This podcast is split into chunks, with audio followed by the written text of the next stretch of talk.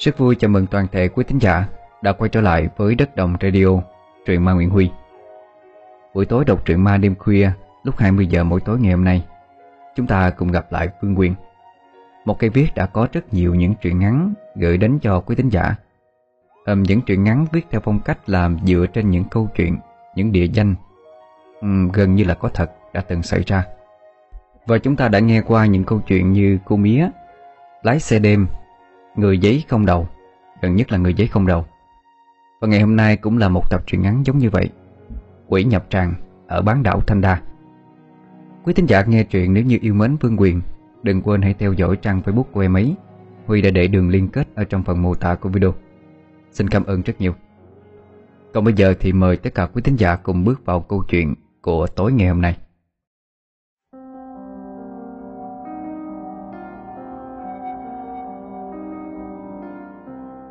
Năm 1959 Tại xã Thành Mỹ Tây Thuộc quận Gò Vấp cũ.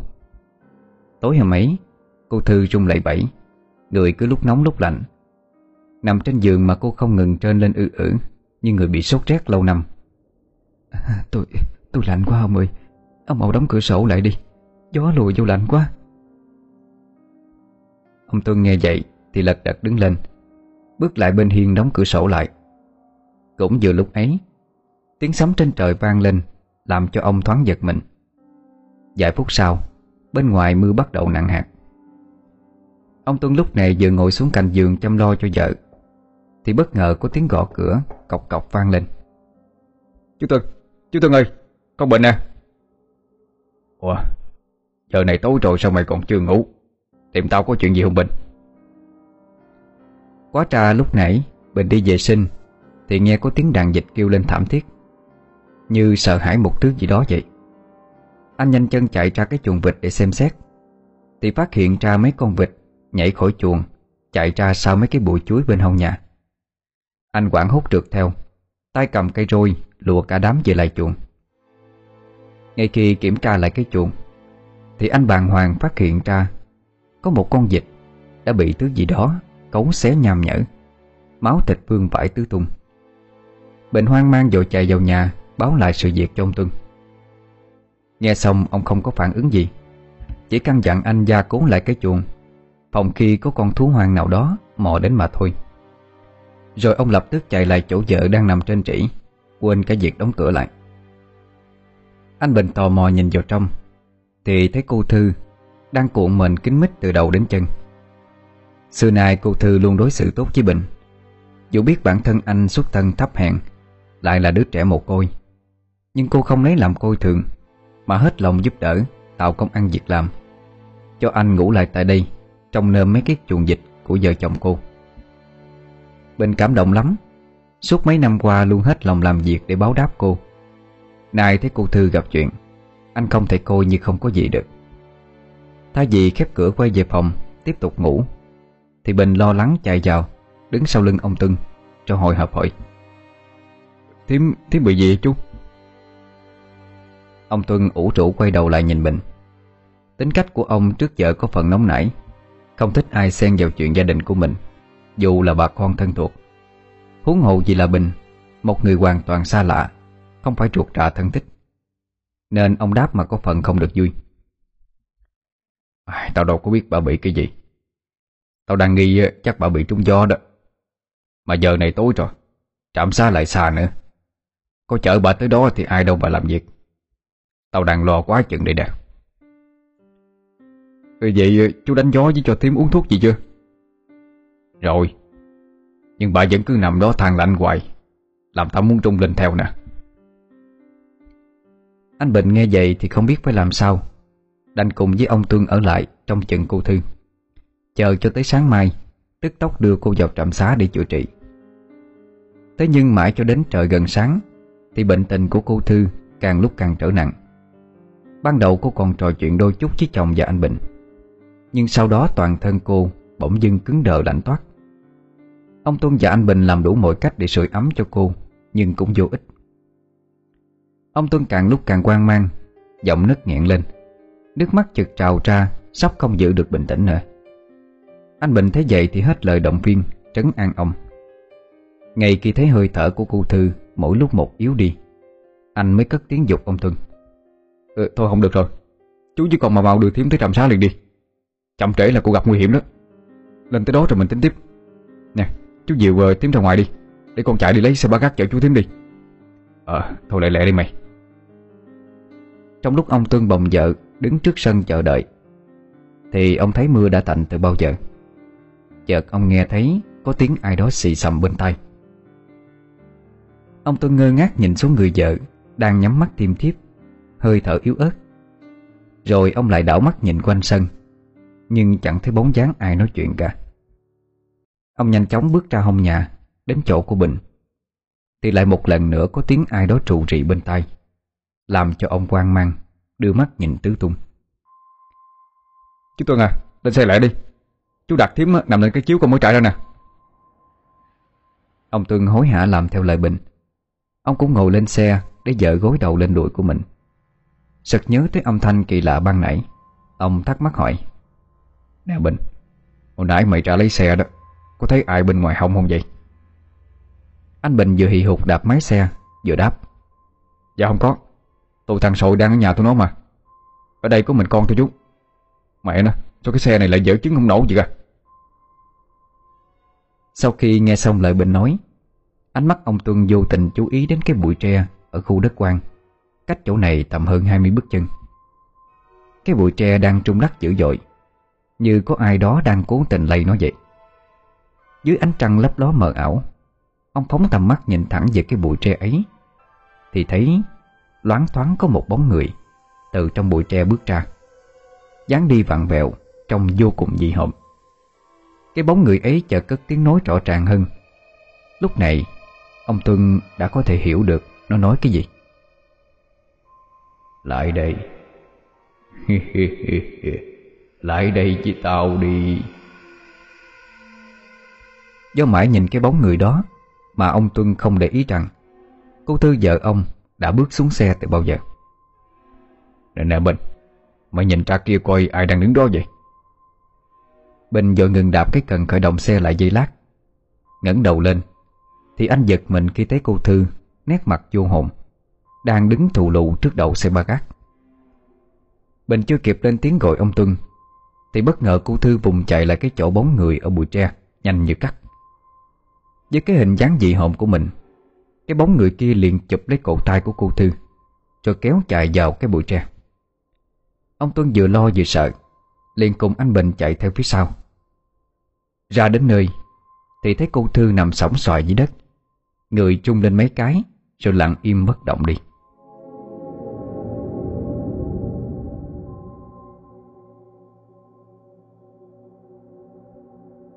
Ông Tuân đau khổ vật vả, Cắn chặt môi cố kìm nén nước mắt, Để lo hậu sự cho vợ mình. Không khí tang thương bao trùm căn nhà cấp 4 Ông Tuân nhờ anh Bình lên Sài Gòn Để báo tin cho họ hàng biết về tang lễ của cô Tư. Trưa hôm đó, Cái quan tài bằng gỗ cẩm lai Được đặt ngay ngắn ở gian nhà trước, Khối nhà nghi ngút. Hàng xóm nghe tin tiếc thương đến viếng khá đông. Do lúc sống, cô Thư là người ăn ở tử tế, Nên được lòng rất nhiều người. Ai gặp khó khăn, Cô cũng vui vẻ giúp đỡ. Nhưng dù cô nhân đức hiền lành là vậy, Mà trời lại không thương.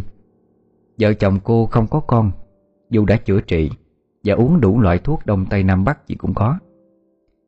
Tuy không có ai bệnh phẩm gì, Nhưng trong thâm tâm của cô thì buồn lắm. Bởi lúc đó cô đã gần 40 rồi. Nếu bây giờ mà không có con, Thì sẽ chẳng còn cơ hội nữa. Và rồi chờ mãi chẳng thấy có kết quả. Ông Tuân biết vậy nhưng không lấy làm tuổi nhục Vẫn yêu thương vợ. Tạo mọi điều kiện cho cô Thư Được làm những gì mình thích Để cả hai quên đi cái chuyện không vui ấy. Thôi đi thằng Tuân. Người mất thì cũng mất rồi. Bày cứ đau buồn hại tới sức khỏe lắm. Hay là bay vô trong chọc mắt một chút đi con. Để ngoài này tao với bà phụ cho.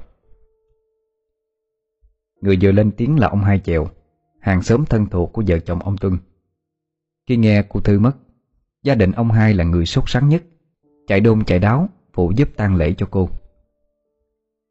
Đến cuối giờ chiều, Hầu như mọi người đều đến viếng đủ cả. Nếu không có gia đình ông Hai Chèo Và bà con họ hàng, Thì một mình ông Tuân lo không xuể. Đến khi mọi người về gần hết, Thì ông Luân, Anh em cô cậu với cô Thư, Gọi ông Tuân lại nói. Ờ Tuân nè. Rồi tối nay Mày sắp xếp được ai trong cơ quan tại chưa? Mấy thằng lính trong nhà đâu rồi? Hay là nhờ nó trực đêm nay đi, Mai rồi đổi người khác? À anh lương nói phải. Hồi nãy tôi có hỏi ông thầy Được biết là hai ngày nữa là tốt ngày để mà chung cất. Cảm ơn anh với mấy đứa cháu ờ, có lòng về phụ giúp gia đình tôi nha. Ông Lưng vỗ vỗ vai an ủi. Động viên ông Tuân rồi cũng lui vô nhà sau đi nghỉ ngơi. Cứ ngỡ mọi điều diễn ra một cách bình lặng, Nhưng cho đến gần 11 giờ đêm hôm sau, Trong lúc ông Tuân đang phụ phục ngồi cạnh quan tài Tương xót cho sự ra đi của vợ, Thì bỗng chưng có một cơn gió lạnh toát từ đâu thổi vào sau gáy. Theo quán tính, Ông đưa tay sờ ghế của mình, Đầu nghiêng sang một bên. Bất chắc ông khựng lại Khi lờ mờ nhìn thấy ở sau nhà có một bóng hình quen thuộc Vừa lướt ngang qua. Ông thầm nghĩ trong bụng Ở đây ngoài ông ra Thì trong nhà đâu còn ai nữa chứ? Bên ngoài bàn nhậu vẫn còn trơm trả lắm. Đột nhiên Thằng Tâm con trai của một người họ hàng Bên nhà ông Tuân Cất tiếng lè nhẹ hỏi em gái của nó. Ê Quyên Mày có nghe thấy gì không? Hả? Tiếng gì anh? Đang nhậu em có để ý tiếng gì đâu? Anh sao vậy Ờ, Mà thôi kệ mẹ nó đi. Chắc tao uống nhiều nghe lộn thôi. Là vô tụi bay. Bỏ qua cái âm thanh kỳ lạ vừa mới nghe. Mọi người trở lại cuộc nhậu. Được chừng hơn 10 phút sau, Thì đột nhiên sấm chớp đi đùng, Kèm theo là cơn gió nổi lên, Làm cho những tán cây lắc lư qua lại. Mọi người thấy vậy thì nhanh chân thu dọn mọi thứ chạy vào trong nhà. Ngay khi bước lên bậc thềm, Thì trời đổ mưa trả trích.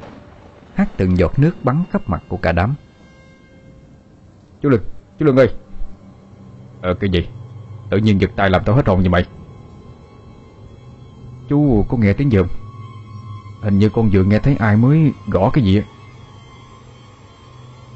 Mọi người thấy vậy Thì cũng tò mò lắng tai nghe. Quả nhiên đúng thật là có tiếng cọc cọc vang lên khô khóc trong đêm mưa. Ê tụi bay, hình như có tiếng gì đó, cái tiếng đó, đó, đó, đó từ trong quan tài này nè. Mọi người lúc này mới để ý đến lời nói của ông Luân. Nhìn theo hướng tay ông chỉ, thì rõ ràng âm thanh khô khan ấy vang lên từ trong quan tài. Tất cả quan mang chung lên cầm cập, đứng nép sát vào nhau. Không ai dám tiến lại gần cái quan tài để kiểm tra Thằng Tuân Thằng Tuân à Mày đâu rồi ở sau nhà, Ông Tuân lật đật đi ra Khi nghe tiếng gọi của ông Luân. Ban nãy khi thấy có dáng người quen thuộc Ở gian nhà sau, Ông ngẫm nghĩ một lúc Rồi quyết định đứng lên đi ra sau kiểm tra. Nhưng ra tới nơi thì tuyệt nhiên không thấy ai cả. Ngoại trừ tiếng mưa rơi lợp đợp bên ngoài, Mỗi lúc một lớn hơn.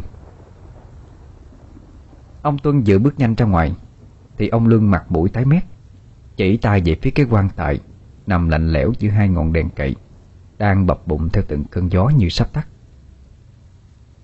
Trên gian thờ còn có một cây đèn dầu sôi mờ Góp phần tạo nên một khung cảnh hơi rợn rợn. Nè nè Tuân Hình như cái hòm của vợ bay Nó phát ra cái tiếng gì thì phải.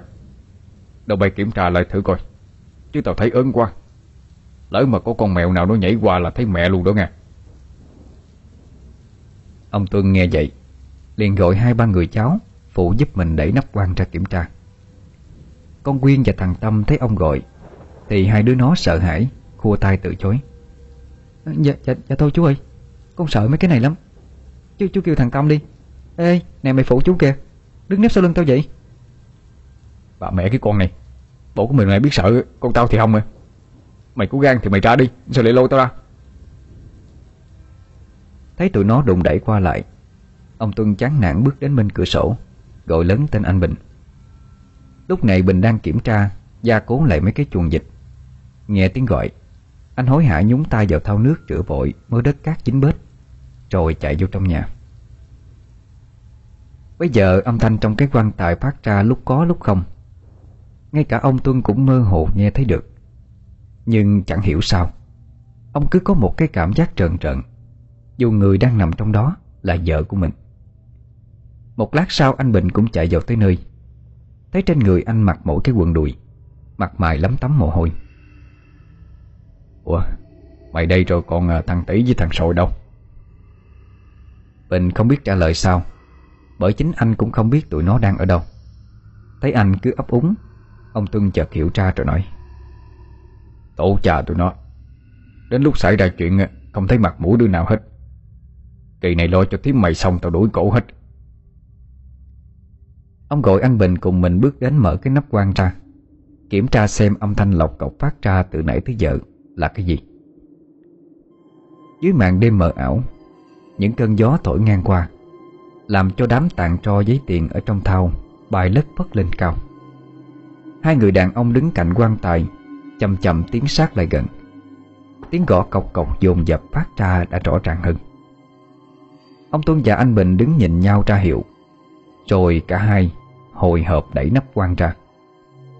Những người họ hàng tuy có chút hoang mang, Nhưng cũng tò mò bước lại, Đưa mắt nhìn vô. Bất giác một bà tím sợ hãi hét lên. Khi thấy cô Thư Nằm trong quan tài, Mở to mắt trợn trừng, Hơi thở đều đặn. Mà, trời ơi Tim Thư bà thành ma rồi, Chạy đi tụi bay. Thằng Tâm với con Quyên trông thấy Thì cũng la toán lên. Sau mọi người đồng loạt ùa chạy ra khỏi nhà. Túm lại ở ngoài sân. Ông Tuân nghe vậy thì hoang mang nhìn vợ mình Đang nằm bên trong.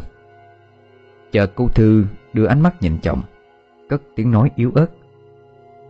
Ông ơi Đưa tôi ra khỏi đây đi. Trong này ngợp quá. Nghe lời nói đó Cảm xúc của ông Tuân từ thẳng thốt Cho đến vui mừng. Ông lập tức ngẩng mặt nhìn ra ngoài sân Miệng hô to. Ờ, vợ tôi hồi dương. Vợ tôi hồi dương cho bà con ơi. Thế là cô Thư sống lại. Người từ cõi chết trở về. Ông Luân và mọi người nghe thấy Thì ngơ ngác không biết thực hư ra sao. Ai nấy cũng đứng tận ngần dây lát, Rồi mới từ từ tiến lại vào trong nhà. Ngay lúc đó, Ông Tuân và anh Bình đỡ cô Thư Nằm lên cái bộ ngựa cặp vách nhã. Có lẽ do nằm trong quan tài quá lâu Mà toàn thân cô Thư cứng đờ, Không nhúc nhích gì được. Có điều nhịp thở của cô vẫn cứ đều đặn Cô hết liếc người này Lại quay nhìn sang người kia Chợt ông Luân hồi hộp cất tiếng Thư, thư hả? Có, có phải bay không vậy? Bay còn sống hả? Cô Thư gật đầu xác nhận Sáng hôm sau Cái quan tài được ông Tuân Cho người đặt trong góc ở ngay sau nhà Rồi tiếp đó Một bữa tiệc linh đình được tổ chức để mừng cho cô Thư chết đi sống lại. Và cũng để cảm ơn những người phụ giúp mình Lo đám tang cho cô. Cái tin về cô Thư nhanh chóng được lan truyền khắp làng khắp xã. Ai nấy đều vui lây cho gia đình ông Tuân. Có người nói Vậy là tốt quá rồi.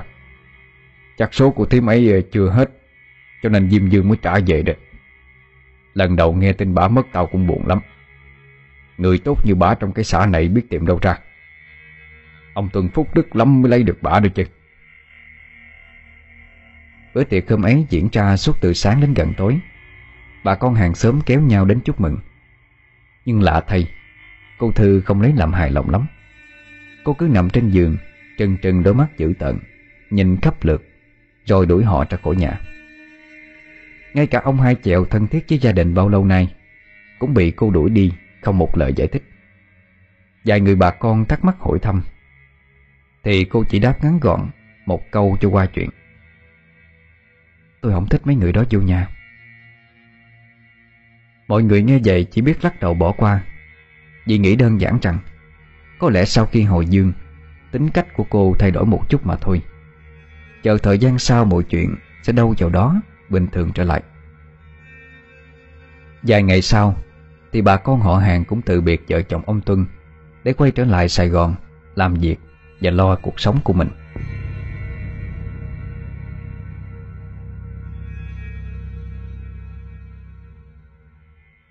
Không biết có phải vợ mình thay đổi tâm sinh lý hay không, Mà ông Tuân cảm thấy lạ lắm. Mọi sinh hoạt thường ngày của cô Thư Vẫn diễn ra như bình thường. Nhưng có điều cô ăn mạnh lắm. Mỗi bữa ăn một mình cô có thể ăn Bằng sức của mấy người đàn ông gộp lại. Ông Tuân hoang mang vô cùng. Chỉ biết rõ sức vợ mình xưa nay, Chỉ ăn đúng một chén cơm mà thôi. Nhiều lắm thì cũng thêm được nửa chén. Vậy mà hôm nay cô ăn như thể không biết no là cái gì. Nè bà, Xuống nhà ăn cơm chung với tôi nè. Làm cái gì mà suốt ngày ngồi thù lụ trên này ờ, Ăn một mình vậy? Bộ bà chưa hết bệnh hả? Cô Thư đang cầm tô canh cải, Húp soạt một tiếng lớn. Nghe ông tương hỏi, Cô chợt khựng lại, Ánh mắt lấm lét nhìn chồng tay quẹt nước canh nhiễu nhão ở dưới cầm Rồi trầm giọng cáo gắt. Ờ thôi, tôi thích ăn trên này hơn à. Ở sau nhà nóng nực lắm. Ánh sáng nhiều nữa tôi không thích đâu. Ông lo ăn đi kệ tôi, Hỏi nhiều quá. Ừ vậy thôi bà ăn đi. Ăn xong thì kêu tôi đem chén dĩa rửa cho. Nói đoạn ông bước đến, Định mở cửa ra Cho có chút ánh sáng mặt trời. Vì ông cảm thấy trong này lạnh lẽo một cách kỳ lạ. Nhưng ngay khi ông đưa tay vặn chốt cửa, Cô Thư bất ngờ lên tiếng ngăn lại. Nét mặt có phần giận dữ. Này ông làm gì à? Đừng có mở cửa ra, Để yên vậy cho tôi. Ông giật mình bởi tiếng la của vợ. Ánh mắt ông ngơ ngác, Nhìn vợ khó hiểu. Sống với nhau bao nhiêu năm? Đây là lần đầu tiên ông mới thấy Cô Thư lớn tiếng như vậy. Thấy ông Tuân hoang mang sững sờ nhìn mình. Cô Thư nhanh chóng lấy lại điềm tĩnh. Miệng khẽ cười nhẹ, Cho nói Ờ xin lỗi ông. Tại tôi hơi mệt trong người, Nên hạn chế ra ngoài nắng. Chờ khỏe lại đi rồi tôi tự mở cửa ra cho. Ông yên tâm đi. Không biết có phải vì quá thương vợ hay không, Hay một lý do nào đó khác, Mà ông Tuân một mực tin tưởng những lời nói đó của cô, Không chút nghi ngờ gì. Thấy vợ nói cũng có lý, Ông không mở cửa nữa. Căn dặn cô Thư ăn xong Rồi uống thuốc nghỉ ngơi. Ông bước dội ra sau nhà Tiếp tục dùng bữa của mình.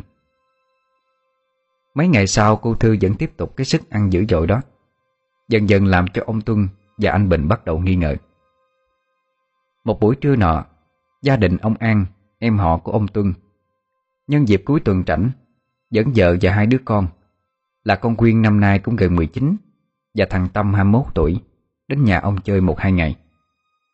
Cũng như ông Tuân, Vợ chồng ông An rất vô tư. Làm đến đâu ăn đến đó, Cuộc sống bình dị không biết trước ngày mai sẽ ra sao. Đến chiều muộn khi cả nhà đang dùng cơm, Chợt con Quyên lên tiếng hỏi. Ba ơi, Ba có ngửi thấy cái mùi gì không?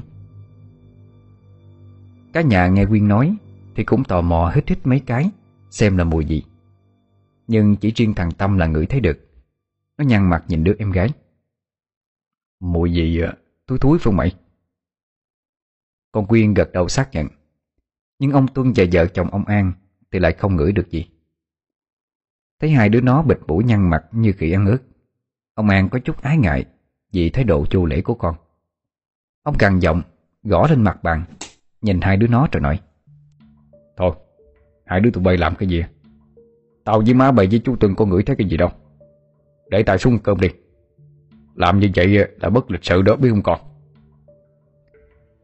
Hai đứa thấy cha giận dữ, Thì cố kiềm nén cảm xúc, Không tỏ ý phản đối. Ăn uống xong xuôi, Hai đứa xin phép cha mẹ cho ra xem đàn dịch bên hông nhà. Vì giờ này anh Bình đang cho tụi nó ăn rồi. Trước khi đi, Con Quyên chạy ra trước nhà Để lấy cây kẹp tóc ở trong túi sách. Nó để chỗ cô Thư đang nằm ngủ. Trong lúc nó đang lây quay tìm cây kẹp ở trên bộ ngựa. Cô Thư đã thức từ bao giờ? Ánh mắt láo liên nhìn tứ tung, Như phòng có ai đó nhìn trộm mình. Thấy Quyền đứng xoay lưng Khơm người lục lọi. Bất giác cô ta nở ra một nụ cười quá dị. Rồi cất tiếng gọi. Quyên à Lại đây tím nói còn cái này nè. Lời nói vừa dứt, Thì con Quyên cũng tìm được cây kẹp tóc. Thoáng nghe được tiếng cô nó gọi. Nó vô tư quay đầu lại nhìn.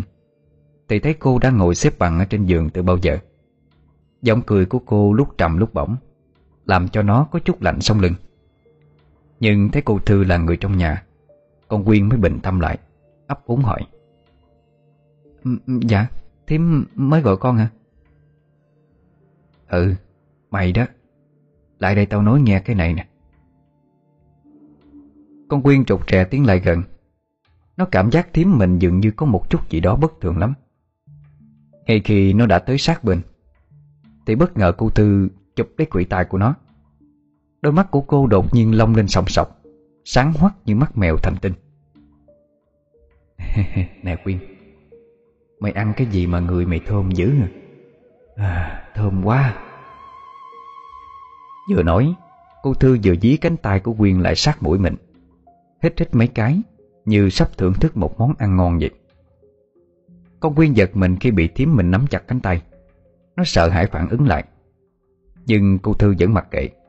Tay cô siết mỗi lúc một mạnh hơn, Làm cho nó đau đớn kêu lên thành tiếng. Ở sau nhà mọi người nghe tiếng la của con bé, Thì hối hả chạy ra trước. Cũng giữa lúc cô Thư buông cánh tay con Quyên ra. Sắc mặt Quyên sợ hãi không nói nên lời. Cả nhà chưa kịp hiểu chuyện gì. Thì con bé đã ba chân bốn cẳng, Chạy nhanh ra nhà sau, Ngồi dưới mái hiên mà khóc trắm rứt.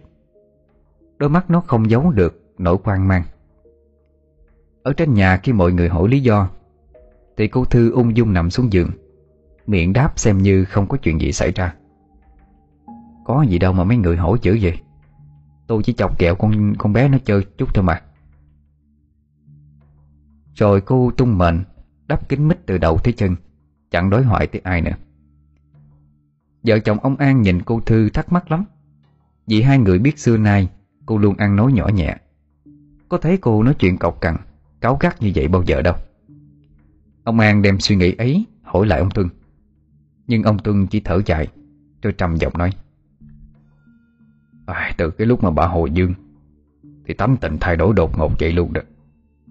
Tao cũng không biết bà nghĩ cái gì Tối nào cũng nằm ngủ ngoài này Không có chịu vô trong phòng.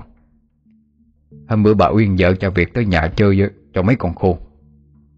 Người ta chưa kịp ngồi xuống uống, uống ly trà này Thì bà nổi điên đuổi ra khỏi nhà. Mấy này xấu hổ quá Tôi có dám qua nhà vợ chồng ông bà đâu. Bà An nghe xong câu chuyện Ngẫm nghĩ một lúc Chợt nhớ ra điều gì Bà liền kéo ông Tuân ra nhà sau. Khi thấy không có ai ở quanh đây Bà nhìn ông, Gương mặt căng thẳng như muốn làm tăng thêm phần bí ẩn cho cái lời nói của mình. À chú Tuân, Tôi nói cái này không phải à. Chú đừng có giận tôi nha. Ông Tuân ngơ ngác, Đôi chân mày nhíu lại thành hàng, Đầu khẽ gật, Chờ đợi câu nói tiếp theo của bà An. Ông An cũng tò mò, Muốn biết vợ mình định nói cái gì. Liền đứng nép lại sau lưng ông Tuân, Lắng tai nghe. Đôi mắt lắm lét nhìn ra trước nhà như thể để canh chừng. Tôi nói cái này á Chứ uh, Tôi nghi lắm. Có khi nào thấy mấy bị nhập không? Hồi nhỏ tôi có nghe ông bà kể lại Thường thường mấy cái người mà chết đi sống lại á Thì hay bị người âm nhập lắm. Đâu bữa nào chú đi mời thầy về nhà coi thử coi thím coi sao. Ông Tuân im lặng không nói gì. Ánh mắt đâm chiêu nhìn ra trước nhà Chỗ chợ đang nằm ngủ. Lời nói của bà An bỗng dưng làm ông nhớ tới những chuyện kỳ lạ Diễn ra xung quanh vợ mình. Từ cái việc cô ăn mạnh hơn bất thường, Đến việc cứ nằm lì trong nhà, Không tiếp xúc với mọi người bên ngoài, Trái ngược hẳn với tính cách xưa nay của cô. Sau một lúc phân vân, Ông Tuân vẫn không tin rằng vợ mình bị ma nhập Như lời bà An nói. Vì ông thấy trong nhà có thờ ông bà, Thờ thổ thần đất đai, Ma quỷ khó lòng nào xâm nhập được. Ông nhanh chóng loại bỏ đi cái suy nghĩ đó.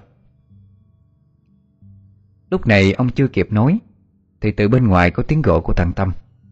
Vợ chồng ông An một lần nữa chạy ra xem có chuyện gì. Thì thấy thằng Tâm đứng bên cạnh con bé Quyên Bịt mũi rồi nói Nè cha má Cha má lại đây ngửi, ngửi, ngửi thử coi Trên người nó có cái mùi thúi phải không? Con nói mà nó không chịu tin. Bà An im lặng không nói Đưa mũi lại gần con bé Hết mấy cái. Đúng thật là có mùi hôi phát ra từ người nó Bà khẽ nhíu mày. Nè Quyên, Mới nãy hai đứa bay ra chuồng dịch không? Sao người ngợm hôi hám vậy? Thấy bà cũng xác nhận như vậy, Quyên xua tay lắc đầu. Nhưng rồi nó chợt ngửi thấy một mùi hôi thối Bốc ra từ người mình. Nó hoang mang tìm kiếm khắp người, Nhưng không thấy có gì. Con không biết nữa. Hồi nãy con có ngửi được gì đâu. Sao bây giờ kỳ vậy nè? Ông An kỳ này cũng ngửi được cái mùi hôi đó. Ông chất vấn hai đứa con, Vì nghĩ tụi nó cố tình trêu chọc vợ chồng ông. Nhưng Quyên và Tâm xác nhận là không biết cái mùi ấy từ đâu mà ra, Và tại sao lại vương trên người con Quyên như vậy? Không tìm được câu trả lời, Mà cái mùi càng lúc càng nồng nặc hơn. Ông An bịt mũi khó chịu, Rồi thúc giục. Thôi thôi, Con Quyên mày đi tắm giùm tao cái đi. Thú quá chịu hết nổi rồi, Đi lẹ đi. Quyên đi nhanh đến phòng tắm, Chà rửa xà bông thơm khắp người, Để đánh tan cái mùi xú uế đó. Gần một tiếng sau thì Quyên mới ra, Trên người không còn bốc mùi gì nữa. Tối hôm đó, gia đình ông An ngủ chung trong một căn phòng khá rộng rãi, Ở gian giữa. Còn ông Tuân thì vẫn ngủ một mình, Bởi từ hồi sống lại, Chưa khi nào cô Thư vào ngủ cùng chồng cả. Ông An vốn rất tính tay Ngay cả một tiếng động nhỏ bên ngoài cũng làm cho ông giật mình tỉnh giấc. Lúc ấy là gần 12 giờ khuya, Đang mơ màng chìm vào trong giấc ngủ, Thì bỗng dưng ông nghe bên tai Có tiếng bước chân vang lên, Nghe thật khô khóc Dưới ánh đèn leo lét Ở trong mụn Ông An thấy tấm rèm che Được người nào đó kéo lên. Ông nín thở liêm diêm đôi mắt Theo dõi cái người Vừa bước vào trong phòng là ai. Thoáng chốc ông sững sờ khi nhận ra đó chính là cô Thư. Mà không phải, Nói cho đúng hơn là một con quỷ. Vì bên ngoài dốc dáng của cô Thư, Nhưng trên gương mặt là một người khác, Với nước da sần sùi, Chải xệ gớm kiết Đôi mắt sáng quắc đỏ như máu. Con quỷ từ từ tiến lại mụn nơi anh em thằng Tâm. Chợt nó đưa tay, Gỡ cái mụn lên, Thò đầu vô bên trong nhìn anh em tụi nó Rồi chẹp miệng tra chiều thèm thuồng lắm. Ông An sợ hãi, Người trung bắn lên không thốt ra được một lời nào. Ông cứ nằm tại chỗ trên giường chịu trận, Cho đến khi con quỷ ấy Đổi qua vị trí, Bước lại chỗ vợ chồng ông. Trong cơn sợ hãi tột độ, Ông nhắm tịch mắt lại, Ra vẻ như mình đang ngủ rất say, Nhưng lỗ tai vẫn cố giọng lên Để nghe âm thanh bên ngoài. Lần này con quỷ lại gỡ mụn của vợ chồng ông lên, Khẽ đưa bàn tay lành lẽo vuốt mặt bà An. Miệng phát ra cái tiếng chèm chẹp thèm thuồng Mà ông có thể nghe thấy rõ một một. Bất giác con quỷ cười nhẹ Cho buộc miệng nói khẽ. Thơm quá. Ổng lâu nữa đâu. Tao sẽ ăn thịt hết tụi bay. Cứ chờ đó. Nói xong Con quỷ buông mùng lặng lẽ bước ra khỏi phòng. Nó quất đi thì ông An mới thở phào cử động được. Nhưng sau đó, Ông không tài nào ngủ lại được nữa. Phần vì lo sợ con quỷ lại lẻn vào trong phòng Và bất ngờ làm hại gia đình ông. Phần vì khi chứng kiến cảnh tượng vừa rồi, Nó quá là ám ảnh. Nên cứ khi nhắm mắt lại, Là ông mơ hồ nhìn thấy hình ảnh con quỷ đó Hiện ra ngay trước mắt. Ngày hôm sau khi trời vừa tờ mờ sáng, Ông An lập tức gọi vợ con dậy. Tu xếp đồ đạc rời khỏi đây Trước sự ngơ ngác của ông Tuân. Do đã có sự nghi ngờ từ trước, Nên bà An không lấy làm thắc mắc lắm, Nhanh chóng dục hai đứa con ra ngoài sân. Trước khi đi, Ông An và ông Tuân có trò chuyện với nhau một lúc. Nghe xong câu chuyện có phần ma quái của ông An, Ông Tuân hơi khó chịu, Chỉ lắc đầu rồi phản bác. Chú đó, Cứ nô giỡn hoài. Chú bận việc thì cứ tự nhiên ra về đi. Tôi đâu có nói gì chú đâu. Tự nhiên khi không mà nói vợ tôi bị này bị nọ, Kỳ vậy? Ờ Thì tôi nói cho anh biết vậy đó. Chỗ anh em họ hàng với nhau. Chứ tôi nói xấu vợ anh để làm gì? Tin hay không là tùy ở anh thôi. Chứ đêm qua tận mắt thấy vợ anh lẻn vô phòng. Kéo mụn nhìn vợ con tôi mà. Bây giờ kể lại tôi còn ấn ốc hết đây nè. Thôi gia đình tôi về lại Sài Gòn. Anh ở lại ờ, cũng ráng lo liệu đi. Gia đình ông An đi rồi. Ông Tuân vẫn cứ đứng ở trước cửa. Hai tay chống hông, Tỏ vẻ tức giận lắm. Ngẫm nghĩ giây lát, Ông thở dài đi ra bên hông, Kiểm tra lại mấy cái chuồng dịch Tiện thể nhờ anh Bình Làm một số việc lặt vặt khác. Cùng lúc đó, ở bên ngoài, Có tiếng ông hai chèo gọi vọng vô. Ông Tuân lập tức chạy ra mở cửa, Mời ông hai vô nhà uống nước. Thay vì dẫn cha con ra trước nhà. Thì đằng này, ông Tuân lại đón tiếp hai người ở gian bếp. Vừa ngồi xuống ghế, Ông hai đặt lên cái rổ tre Có con cá lóc rất lớn, Cười mà nói Đây nè Tuân Bày lấy con cá nấu cháo cho vợ bày ăn đi. Bữa qua thằng Tám Nó đi câu bắt được con cá lóc, Nhìn đã dễ sợ. Tao thấy con này ngon, Mới đem cho vợ bày tẩm bổ nè. Mà hổng trại nó khỏe lại chưa? Ông Tuân quay đầu nhìn ra nhà trước Rồi lại nhìn ông hai thở dài. À, Vẫn vậy à chú hai ơi.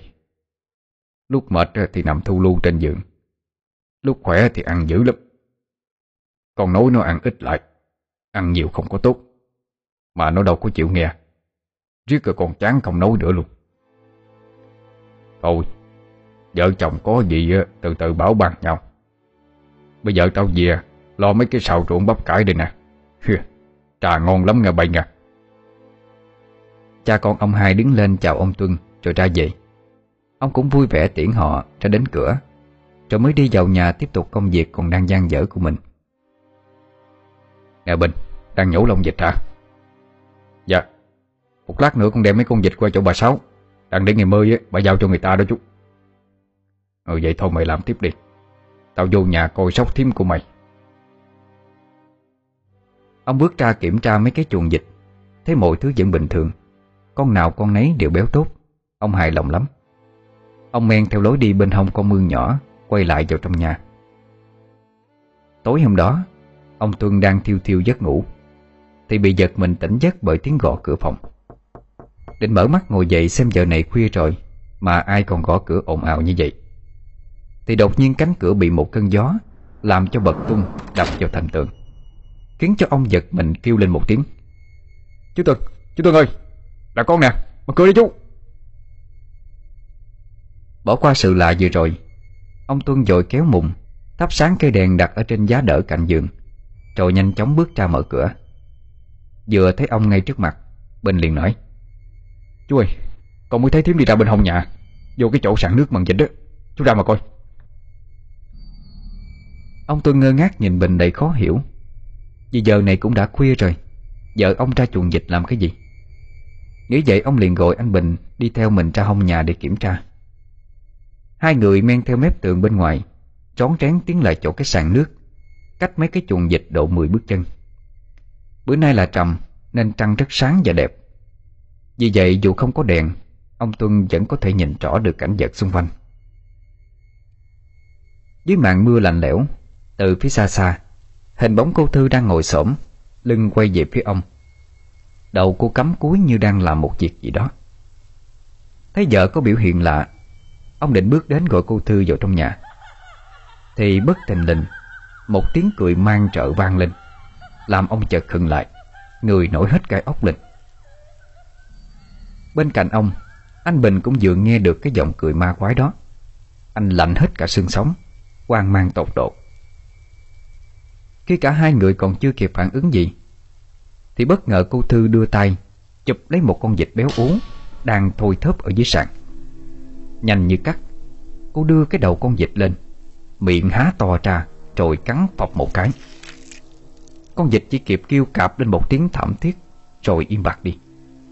Máu từ cái chỗ bị cắn Chảy ra không ngứt Nửa phần đầu con vịt nằm gọn trong cái miệng gớm ghiếc Đang ngoác ra của cô Thư.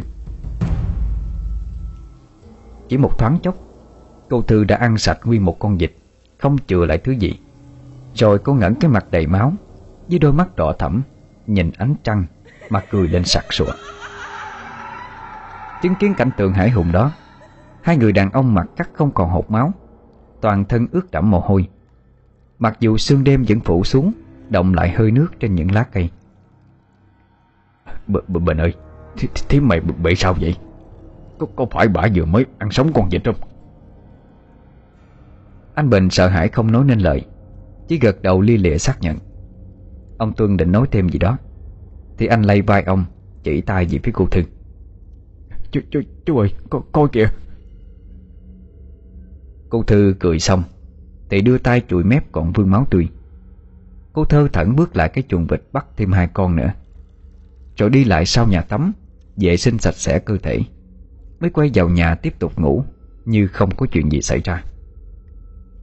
Lúc bấy giờ ông Tuân và anh Bình còn đứng bên ngoài Không dám vào nhà vội Vì sợ đánh thức cô Thư. Cả hai chậm chậm bước ra sau cái bụi cây gần nhà. Rồi ông đặt tay lên vai Bình Gương mặt buồn bã nói à, Bình à Vậy là bà bị ma nhập thật rồi. Hôm qua chú An có kể ờ, thím thư mày à Lén vô phòng nhìn vợ con ổng mà tao đâu có tin. Cứ nghĩ ổng bị chuyện nói xấu vợ tao không à. Còn bây giờ thì. Ờ, vậy mình làm gì bây giờ chú? Có khi nào cái hôm tím chết ở ngoài bụi tre Rồi uh, Bị con ma nó nhập vô xác không? Tao cũng không biết nữa. Mà nè Mày có nghe nói ở xã mình có ông thầy Pháp nào chuyên bắt ma không? Để tao mời ông về. Ừ con cũng không biết nữa. Mà để sáng mơ đi. Con chạy giao mấy con vịt xong á, Con hỏi mấy tiếng mời chợ giùm chú cho. Ờ ờ. Nhưng mà nhớ mày đừng có nói linh tinh nha. Mày biết được, Mấy cái bà ngoài chợ nhiều chuyện dữ lắm. Biết được mắt công đồn ầm lên thì phiền chết luôn. Anh Bình nghe vậy Thì gật đầu vân dạ. Sau đó ông Tuân về cái chòi canh dịch của anh, Ngủ thêm một chút cho đỡ mệt. Ông nào dám vào lại trong nhà ngay lúc này. Chỉ còn cách nghỉ tạm ở tại đó. Chờ cho lúc trời sáng tỏ mà thôi.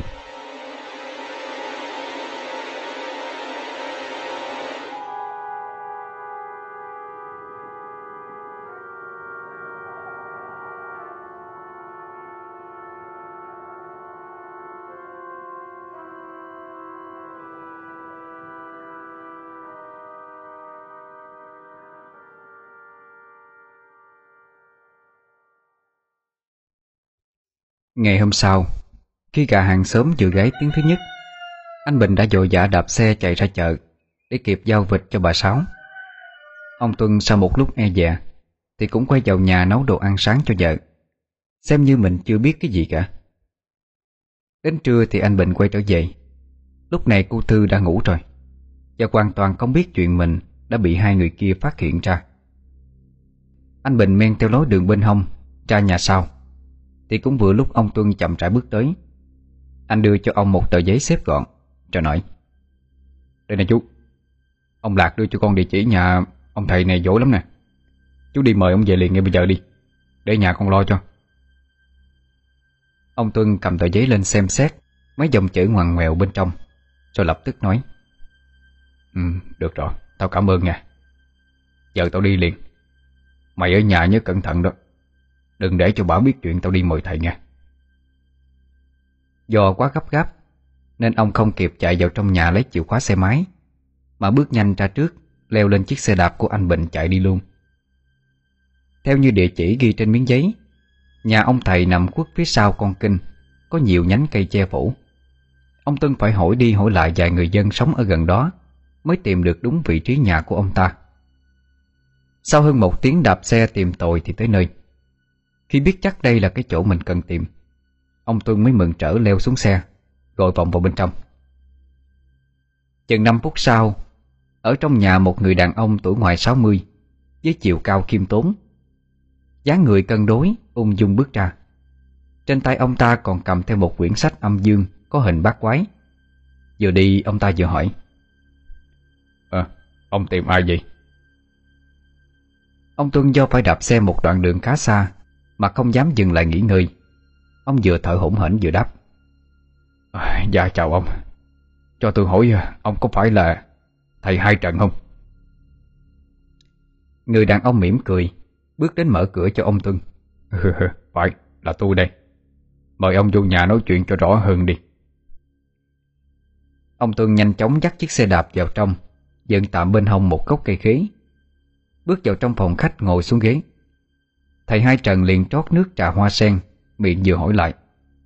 Ông Tuân tay đỡ ly trà còn ấm, Đưa lên uống cạn. Rồi tự tốn kể lại đầu đuôi mọi chuyện Đã xảy ra trong nhà của mình. Thầy hai vừa nghe, Tay vừa xoa cầm, Tra chịu suy tư lắm. Theo lời ông kể đó, Thì tôi đoán chắc là vợ ông đã bị con quỷ Ở ngay cái bụi tre nó chiếm mất xác rồi.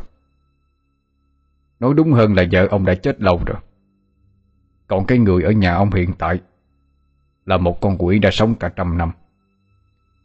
Sở dĩ nó chọn vợ ông nhập xác Là vì bà hạp mạng chung với nó. Mặt khác là nhà ông làm dịch bừa bãi, Không có vệ sinh, Để máu chảy xuống đất. Con quỷ nó đã uống hết số máu đó, Cho nên mới mạnh lên như vậy. Nếu mà để lâu thêm nữa, Có khi nó ăn cả ông luôn đó. Quỷ thần ơi, Vậy bây giờ phải làm sao đây thầy? Có cách nào trị được con quỷ đó không? Thầy ơi, thầy giúp tôi chứ Bao nhiêu tiền tôi cũng đồng ý mà. Ông hai trận ngẫm nghĩ một lúc, tay gõ thành nhịp trên mặt bàn. Vài phút sau ông mới nói, Thôi được rồi. Chuyện tiền bạc thì ta tính sau đi. Trước mắt là phải bắt con quỷ đó Trả thân xác lại cho vợ ông. Còn bây giờ thì um... Ông thầy đứng lên Bước lại bàn thờ tổ, Lấy ra hai đạo bộ màu tím Được vẽ bằng chữ tạo, Đưa cho ông Tuân cho căn dặn. Đây nè, Ông đem hai cái lá bùa này Về dán ở cửa trước và cửa sau cho cẩn thận. Bây giờ tôi có việc phải đi, Đến chiều tối tôi sẽ qua nhà ông, Mà đàm phán với nó coi sao.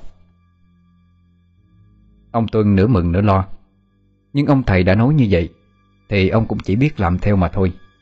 Không còn cách nào tốt hơn ngoài việc chờ đợi. Về tới nhà, Ông gọi anh Bình lại giúp mình dán một lá bùa ở phía sau. Còn ông đem dán lên cửa phía trước. Đoạn hai người bước lại bộ ghế đá ngồi chờ đợi ông thầy qua Rồi mới tính tiếp. Một tiếng, Hai tiếng trôi qua. Ở trong nhà con quỷ lúc này đã thức dậy. Nó giả giọng cô Thư, Gọi với ra sau Ông tôi Nga, Ông đâu rồi? Dọn cơm cho tôi ăn đi ông. Con quỷ gọi hai ba lần nữa, Mà vẫn không nghe thấy tiếng ông Tuân đáp. Phút chốc như nhận ra điều gì đó bất bình thường, Nó liền đứng lên bước ra nhà sau, Thì thấy cánh cửa đã đóng kín mít. Nó dội vã chạy lại đưa hai cánh tay xương sẩu Đầy móng vuốt sắc nhọn Mở cửa ra. Thì bất ngờ nghe một tiếng xèo Như lửa nóng đốt cái thứ gì đó bốc khói vang lên, Khiến cho con quỷ đau đớn gầm lên một tiếng. Khi này mới biết là mình đã bị nhốt lại rồi. Trong khi đó Ông Tuân và anh Bình ngồi bên ngoài trò chuyện Thì bỗng dưng nghe một tiếng thét ghê rợn vang lên. Cả hai giật mình ngoái đầu nhìn vô trong nhà. Ngay phía cửa sổ cạnh cây trứng cá Hai người thấy cô Thư Với đôi mắt đỏ long lanh đứng đó.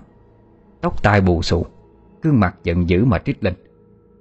À, Tụi bay Tụi bay thả tao ra Ai cho tụi bay nhốt tao trong này hả?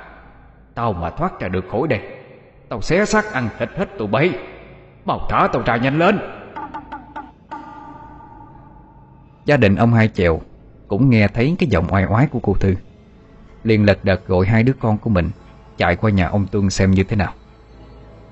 Vừa đến trước cửa trào, Nghe tiếng trích của con quỷ lại vang lên lần nữa, Làm cho cả ba cha con phải trùng mình. Má tụi bay Bao thả tao ra. Tao nhất định sẽ ăn thịt hết tụi bay. Yeah. Ông Tuân và anh Bình Thì quan mang ngồi đó, Tuyệt không dám cất tiếng nói gì. Chợt nghe có tiếng gọi bên ngoài. Cả hai liền quay sang nhìn, thì thấy ba cha con ông hai chèo đứng đó. Chốc chốc còn có thêm bốn năm người hàng xóm khác, Hối hả chạy tới để nghe ngóng. Khi này ông Tuân mới đứng lên, Bước nhanh ra mở cửa cho ông hai. Ủa chú hai, Sao chú lại qua đây vậy? Tao ở nhà đang mấy cái dây lưới. Tự nhiên nghe tiếng con vợ bay nó la làng. Tưởng vợ chồng bay cãi lộn Mới chạy qua coi sau nè. Mà chuyện này là như thế nào vậy Tuân Ông Tuân im lặng giây lát, Biết là không thể giống được mọi người, Bèn thuật lại mọi chuyện. Ngay khi đó những người hàng xóm đến sau Cũng đứng tụm lại để mà hóng chuyện. Vài người tò mò đưa mắt vào nhà Vì cái tiếng la hét chửi bới giận dữ của con quỷ. Vẫn không ngừng cất lên Làm náo động xung quanh. Ai, Quỷ thần thiên địa ơi Chuyện này là thiệt sao? Hồi trước tao cũng có nghe ông bà nội kể lại. Những người bị quỷ nhập như vậy Nó ghê lắm mà nghe. Không sớm đủ đi đó Có khi nó bắt hồn luôn người khác nữa. Khổ thân con Thư Chết rồi mà vẫn không yên thân. Để con quỷ nó dài dò thân xác như vậy nữa. Ôi. Mọi người nghe xong câu chuyện, Cũng lấy làm tiếc thương cho cô Thư. Người tốt như cô sao đáng lý ra phải được sống thọ lắm? Hoặc chí ít, nếu mất đi, Thì cũng nên được mộ yên mã đẹp, Chứ không phải để cho đám trong hồn dạ quỷ Hành hạ thân xác như vậy. Trong lúc mọi người còn đứng bàn tán chỉ trỏ bên ngoài, Thì ở trong nhà, Con quỷ trong thân xác cô Thư Bật tung cửa sổ trước ra. Hai tay nắm lấy song sắt, Nhìn về phía mọi người. Chợt nó thay đổi thái độ Từ tức giận chuyển sang đau khổ Khóc lóc. Nó luồn cánh tay ra khỏi sông cửa Gọi với cho ông Tuân. Ông Tuân à Tôi là vợ ông mà. Cho tôi ra ngoài đi ông ơi. Mày im đi Mày không phải là vợ của tao. Vợ tao đã chết rồi. Không phải Tôi còn sống mà. Tại con quỷ nó nhập vào người tôi Nó đánh đập bắt tôi phải nghe theo lời của nó nếu không nó sẽ giết luôn vợ chồng mình. Tôi sợ ông có bệ gì, Nên mới làm theo lời của nó. Khi biết ông phát hiện ra rồi, nó bỏ trốn. Tôi mới có thể trở lại bình thường đây nè. Ông ơi, Mau tháo lá bùa trên cửa, thả tôi ra đi ông.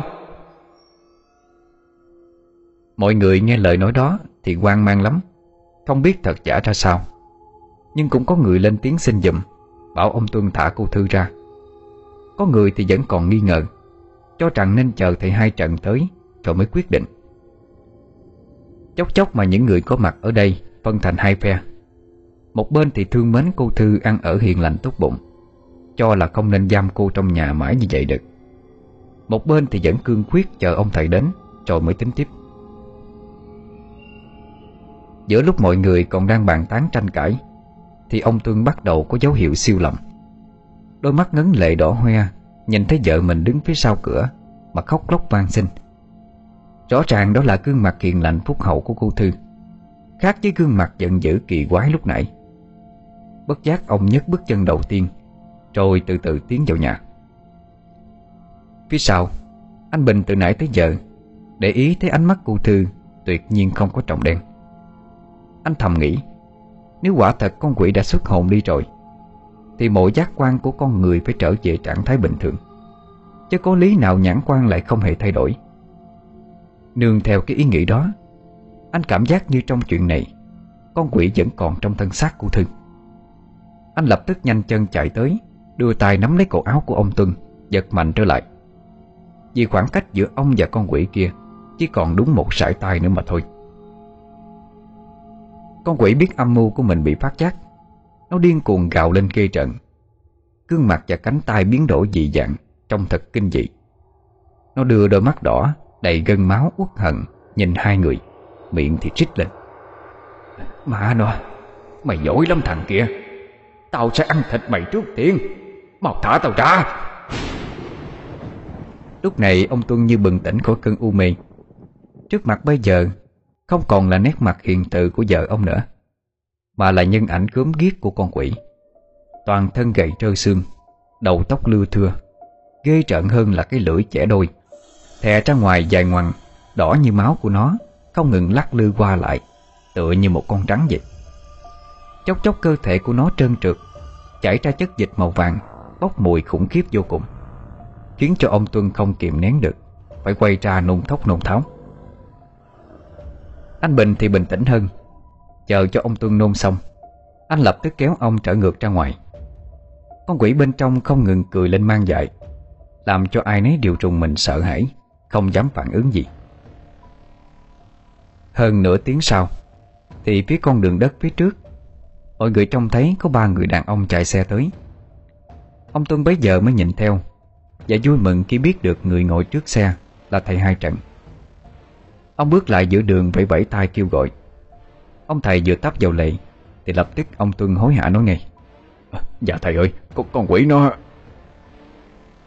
Thầy hai rồi đưa tay ra hiệu Cho ông im lặng Rồi quay sang Chỉ tay về phía hai ông thầy Theo phía sau mình Mà nói. Tôi biết rồi Ông yên tâm đi. Giới thiệu với ông Đây là hai người sư huynh đồng môn của tôi Là ông Lê và ông Long. Tôi mời đến để trợ giúp tôi trấn áp con quỷ đó Do nó đã sống trăm năm rồi Sợ pháp lực của tôi Không có làm được gì nó, Nên mới mời thêm hai sư huynh đến nè.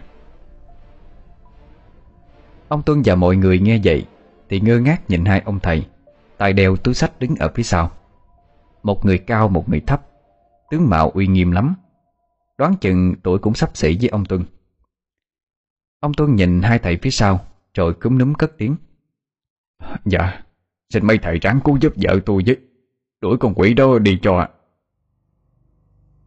Thầy hai Trần nghe vậy Thì mỉm cười đáp thay. Ông yên tâm đi. Trừ ma đuổi quỷ Là trách nhiệm của những người làm thầy chúng tôi. Bây giờ mau đưa tụi tôi vô nhà đi Để xem coi tình hình ra sao Rồi tính tiếp. Ông Tuân kêu mọi người nhường lối Rồi đưa ba ông thầy vào trong nhà. Vào tới trước sân Thì thầy hai Trần chợt khựng lại Nét mặt căng thẳng Nhìn về phía cái sàn mổ vịt. Rồi ông lắc đầu Quay sang nói với hai sư huynh của mình. Hai ông thấy ờ, cái miếng đất ở đây như thế nào? Thầy Long tinh ý nhận ra câu hỏi của thầy hai. Ông khẽ gật đầu nhẹ Rồi đáp. Âm khí ở đây nhiều lắm. Chả trách sao mấy con quỷ Nó lại thích trú ngụ ở những chỗ như vậy. Thầy hai ậm ừ không nói gì thêm Liền bước đến gần cái sàn mổ vịt. Lấy ra một đạo bùa màu đỏ, Dán lên một gốc cây cạnh sàn mổ. Miệng ông niệm một câu chú bằng tiếng Tàu. Sau đó cả ba ông thầy Lấy trong túi sách ra Ba bộ đạo bào mặc vào. Đoạn thầy hai trận bước ra ngoài, Nói với những người có mặt ở đây. Mọi người cho tôi hỏi ở đây có ai tuổi dần không? Tôi cần hai người tuổi dần đi theo. Để lát nữa tụi tôi đuổi con quỷ đó đi xong. Sẽ khiêng cái xác người nữ kia ra. Bà con nhìn nhau, Xì xầm to nhỏ. Vài phút sau thì anh Tám, Con trai cả của ông Hai Chèo, Và anh Bình đứng ra, Nói là mình mang tuổi dần Đồng ý giúp ông một tay. Ông Hai Chèo thấy con mình can đảm như vậy Thì hài lòng lắm. Nhưng ông vẫn không hiểu tại sao Phải chọn những người tuổi dần Làm cái việc này. Ông lên tiếng hỏi, Ủa thầy ơi Sao phải chọn người tủ giận vậy? Tôi giờ vẫn chưa hiểu lắm. Mọi người cũng gật gù, Như cùng thắc mắc. Bởi ông đã hỏi đúng cái điều Mà họ nghĩ từ nãy tới giờ.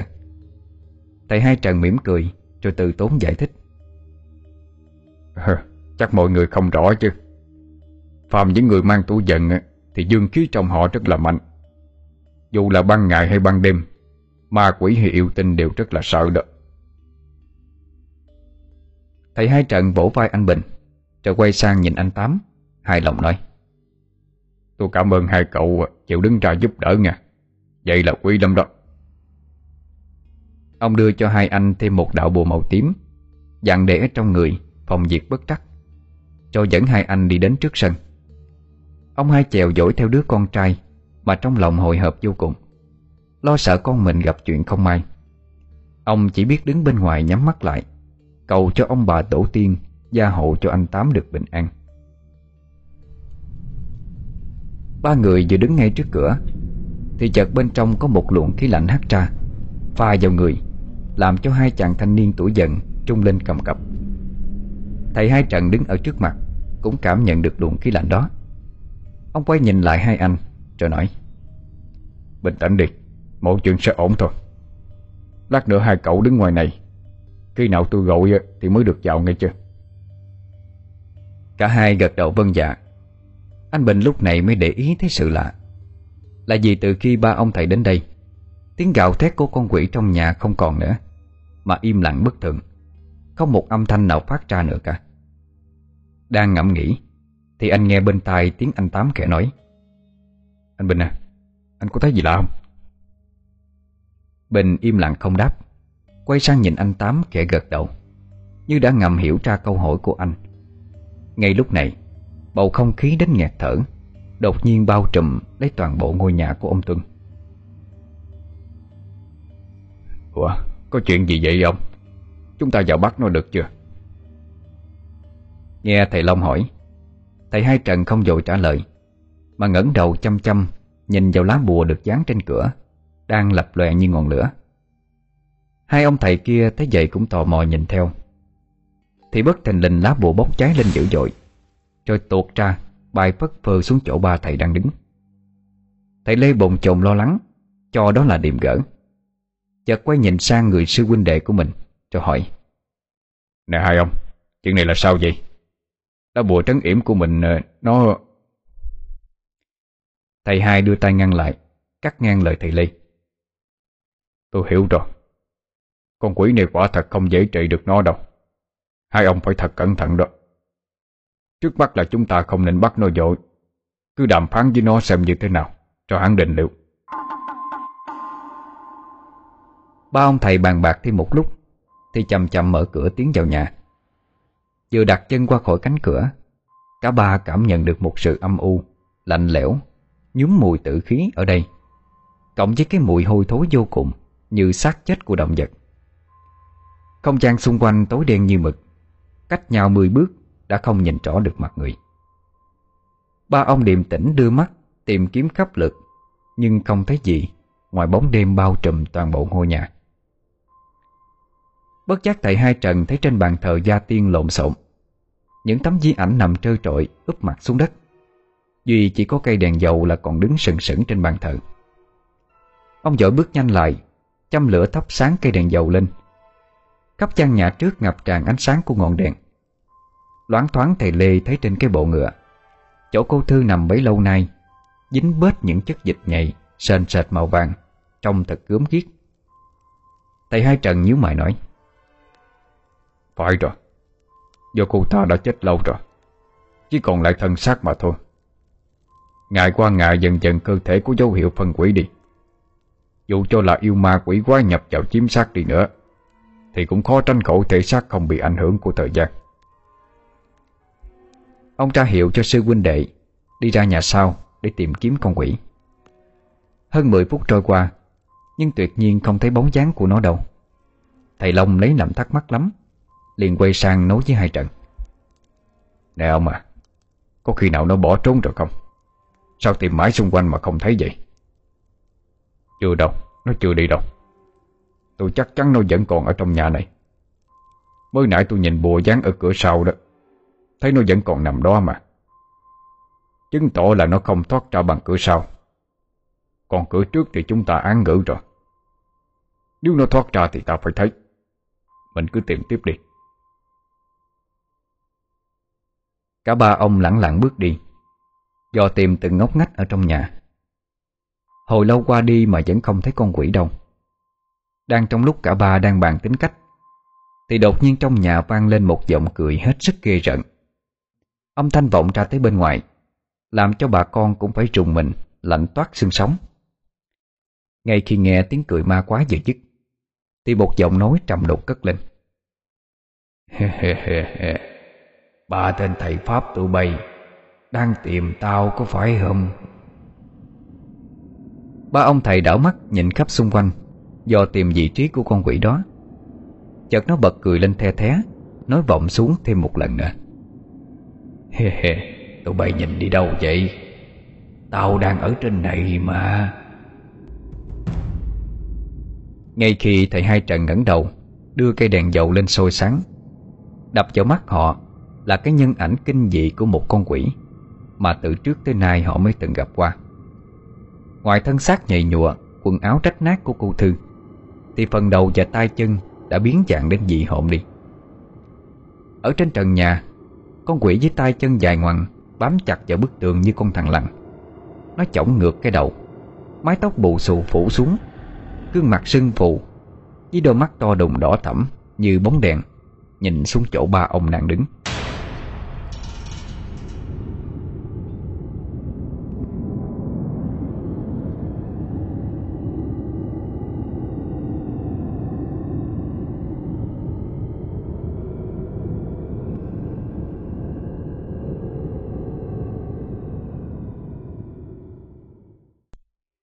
Long có chút dao động Trước cái hình hài ghê trợn ấy của con quỷ. Thầy hai trận thì vẫn điềm tĩnh lắm. Tay ông cầm chắc cây đèn dầu. Ánh mắt nhìn nó, Không chút sợ hãi rồi nói. Ngươi là kẻ đã chết. Tu luyện cả trăm năm. Cứ sao không an phận chờ được ngày siêu sinh? Mà tìm cách ở lại, Mưu đồ hại người như vậy. Quy luật của âm dương trành trành ra đó, Chẳng lẽ ngươi không hiểu được hay sao? Cũng như câu trời cao có đức hiếu sinh. Nếu người bằng lòng trả lại thân xác cho người phụ nữ này Ta hứa sẽ cho người một lá bùa tiếp dẫn Giúp ngươi được sớm đi đầu thai. Ngươi thấy sao? Con quỷ vẫn đu bám trên trần nhà Miệng gầm gừ the thé Nhiễu nhão một thứ chất dịch nhầy tổm lợm xuống đất. Ánh mắt lắm lét nhìn ba ông Một hồi lâu Rồi mới đáp. Tao không muốn đầu thai gì hết Tao muốn được làm thần. Để đám người dương tụi bay phải sùng bái tao. Hiểu chưa? Sùng bái sao? Chỉ có chư vị thánh thần và Bồ Tát, Những người đức cao vọng trọng Mới được người dân tôn thờ mà thôi.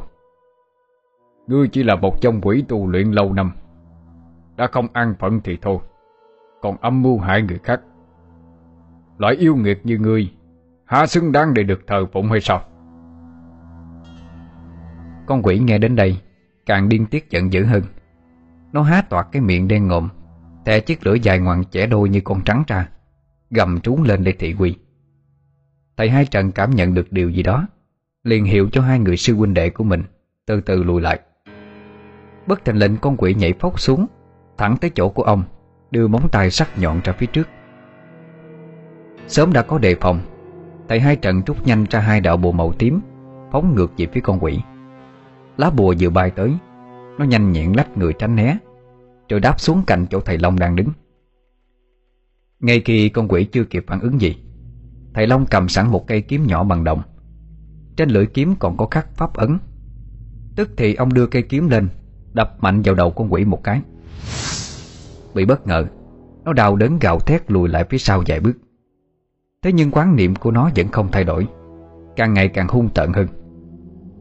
Bất giác thầy Long nhìn nó. Tay lầm lầm thanh kiếm động, Nói như ra lệnh. Mày thấy sao? Có chịu trả lại thân xác cho người nữ này hay không? Nếu mày vẫn còn u mê chấp niệm, Đừng trách tao không niệm tình. Thầy Long vừa dứt lời, Nó cười lên một tràng ghê rợn, Mở to cặp mắt đỏ thẫm nhìn ông, Rồi trích lên. Hừ hừ hừ. Đám pháp sư tụi bay, Nghĩ có thể bắt được tao hay sao? Chỉ với vài ba cái bùa phép đó Thì làm gì được tao hả? Rồi nó nhanh nhẹn, Co hai chân lại, Bật lên cao một cái, Đáp xuống ngay phía sau lưng thầy Lê. Lần này không may mắn như thầy Long, Nhanh như cắt, Con quỷ đưa bàn tay có năm móng vuốt sắc nhọn, Cào trúng ngay bả vai của thầy Lê. Chiếc áo bào của ông trách một đường thật dài xuống đến hông. Cũng may do áo dày, Nên thầy Lê chỉ bị một vết cào nhẹ. Nhưng nhiều đó cũng đủ làm cho ông đau đớn, Phải kêu lên một tiếng. Thầy Hai Trần liền lấy ra một bọc tro nhang trong người. Thầy lập tức bốc một nắm tro, Hất mạnh vào người con quỷ. Một tiếng xì xèo phát lên. Khối từ người nó tỏa ra, Kèm theo những tiếng bùm bụp vang lên, Như một tràng pháo liên thanh.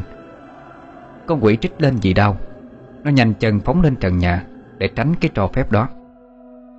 Khi này thầy hai trần Lại lấy ra một bột nếp sống Bốc một nắm đắp lên vết thương cho thầy Lê, Để loại bỏ khí độc ra khỏi người. Vừa lúc đó, Thầy Long cũng lấy ra hai đạo bùa đỏ, Phóng thẳng lên chỗ con quỷ Đang treo ngược trên trần nhà hồi sức.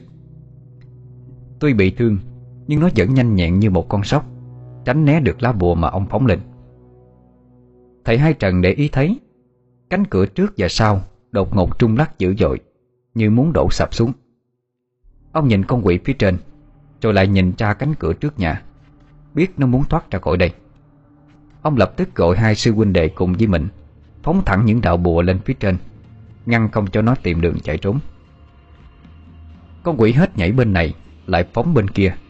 Miệng cười lanh lảnh như muốn chế giễu cả ba. Khung cảnh rối loạn vô cùng. Đồ đạc trong nhà Bị nó làm cho đổ vỡ tứ tung.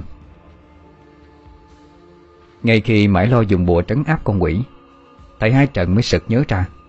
Liền chạy lại góc tường Lấy trong túi ra một sợi chỉ màu đỏ Có nhúm máu cho mực.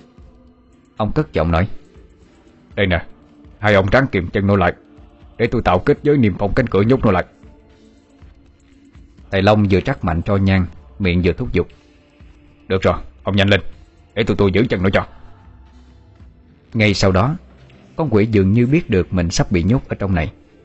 Thay vì nhanh chân đào thoát bằng cửa trước Lúc này nó lại bám hai tay lên trần nhà, Đu thẳng ra phía sau Như một con khỉ, Miệng cười lên hà hả. Thầy Lê sớm đã biết con quỷ sẽ đánh lạc hướng ba người. Ông nhanh chân chạy ra sau nhà, Chặn lối đi ở giữa. Con quỷ không hề trung sợ, Vì nó biết ông là người yếu nhất, Lại đang bị thương. Nó nghiễm nhiên phóng nhanh lại chỗ ông đang đứng chắn lối, Miệng nó ngoác ra đến mang tay, Làm lộ lỡm chởm những cái răng nhọn, Đen nhiễm gớm ghiếc vô cùng. Thầy Lê chẳng chút e dè.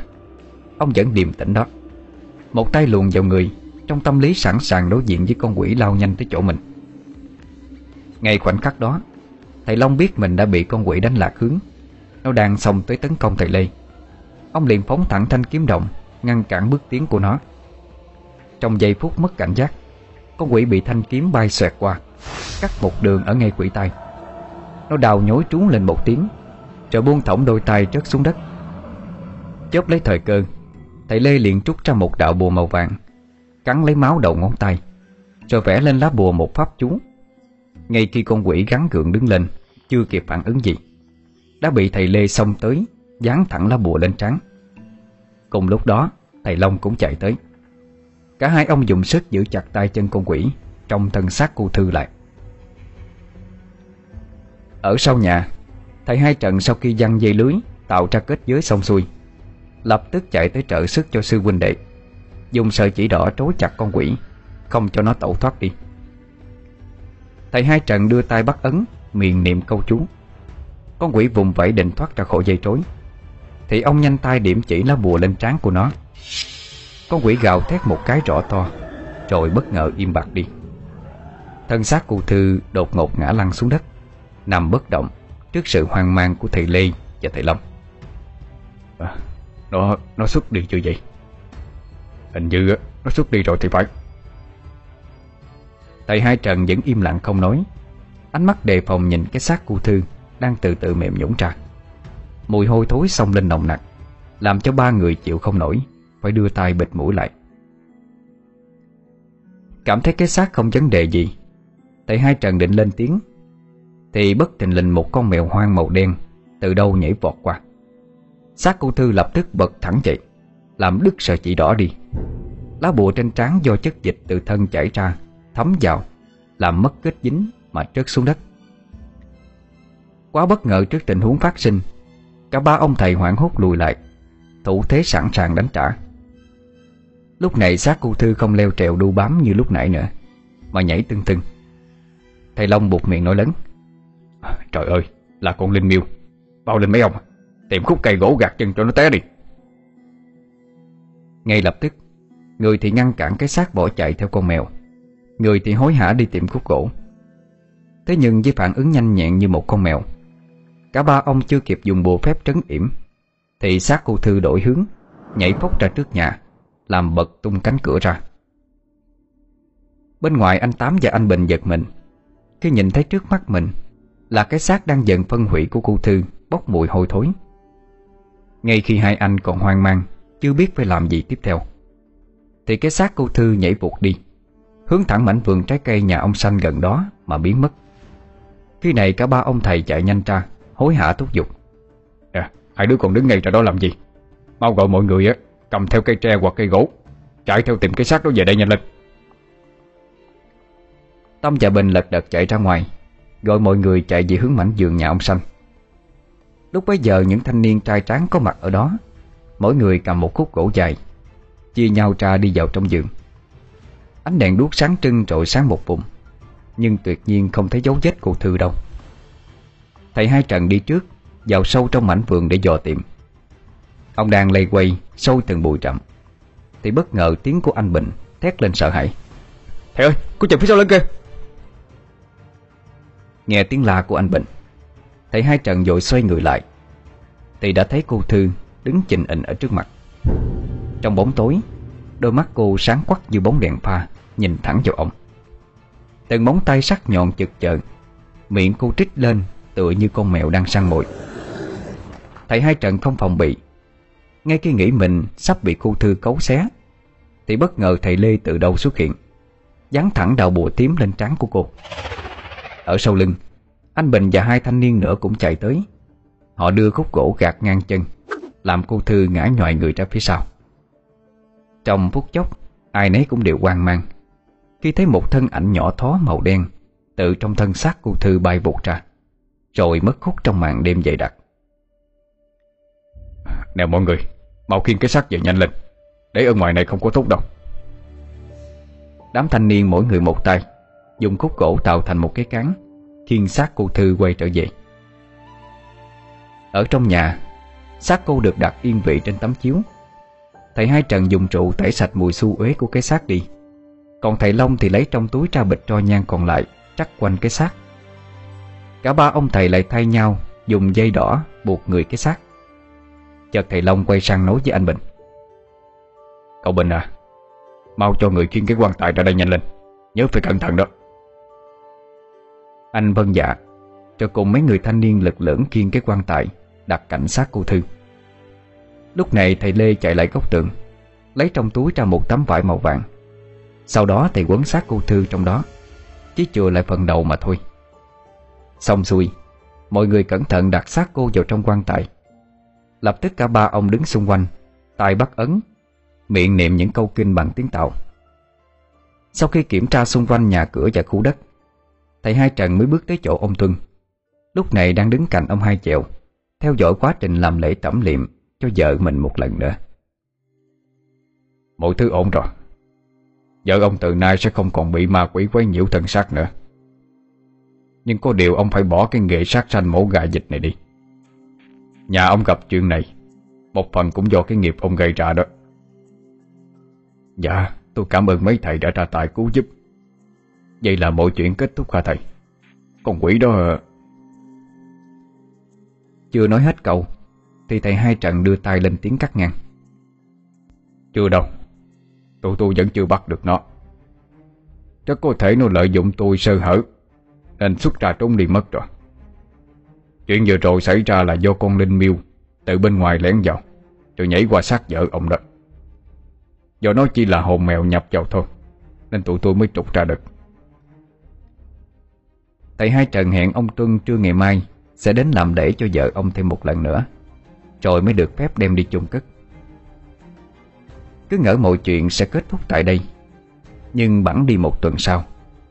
Vào cứ mỗi đêm, Là những con vịt trong chuồng lại kêu lên thảm thiết. Đến khi chạy ra kiểm tra, Thì ông Tuân và anh Bình mới bàng hoàng.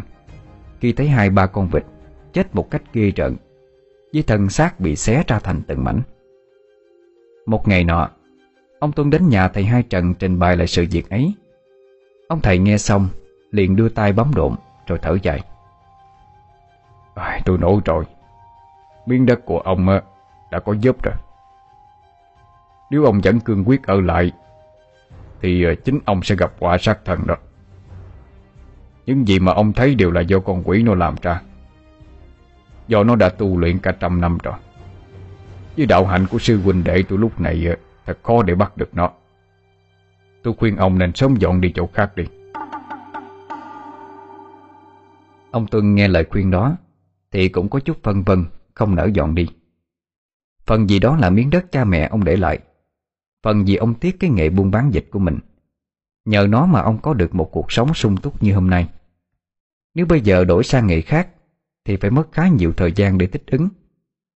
Suy đi tính lại Cuối cùng ông vẫn quyết định làm theo lời của thầy hai. Ông bán hết nhà cửa đất đai và đàn dịch Chuyển qua trung tâm Sài Gòn sinh sống Cùng với gia đình ông An. Riêng phần anh Bình, Do xưa nay anh quen với việc chăn nuôi, Nên trước khi đi, Ông Tuân có cho anh một số vốn, Khuyên anh tìm một công việc khác phù hợp với mình để kiếm sống. Tuy vậy, anh vẫn mong muốn được đi theo làm công cho ông, Nhưng ông Tuân liên tục từ chối. Và mong anh tạo dựng được sự nghiệp cho riêng mình Chứ không phải suốt đời Sống kiếp làm thuê như vậy. Nhiều năm sau Nhờ vào sự cố gắng không ngừng nghỉ Anh Bình đã trở thành một ông chủ Có dựa trái cây buôn bán khá lớn Ở Bến Ninh Kiều, Cần Thơ. Một buổi chiều nọ Anh một mình lặng lẽ quay lại bán đảo Thanh Đa Để thăm viếng phần mộ của cô Thư. Tình cờ ông Tuân cũng có mặt tại đó Cả hai tay bắt mặt mừng. Nói với nhau rất nhiều điều. Ông bây giờ cũng đã hơn sáu mươi mấy rồi. Cuộc sống của ông rất an nhàn. Tính cách ông ôn hòa, điềm đạm Không còn nóng nảy như trước nữa. Cả hai trò chuyện dây lát Rồi bồi ngồi nhìn ngắm tấm di ảnh của cô Thư Như hồi tưởng về một kỷ niệm đẹp đã qua Cũng như là ký ức kinh hoàng Đã xảy ra Trong chính ngôi nhà của ông Tuân năm nào.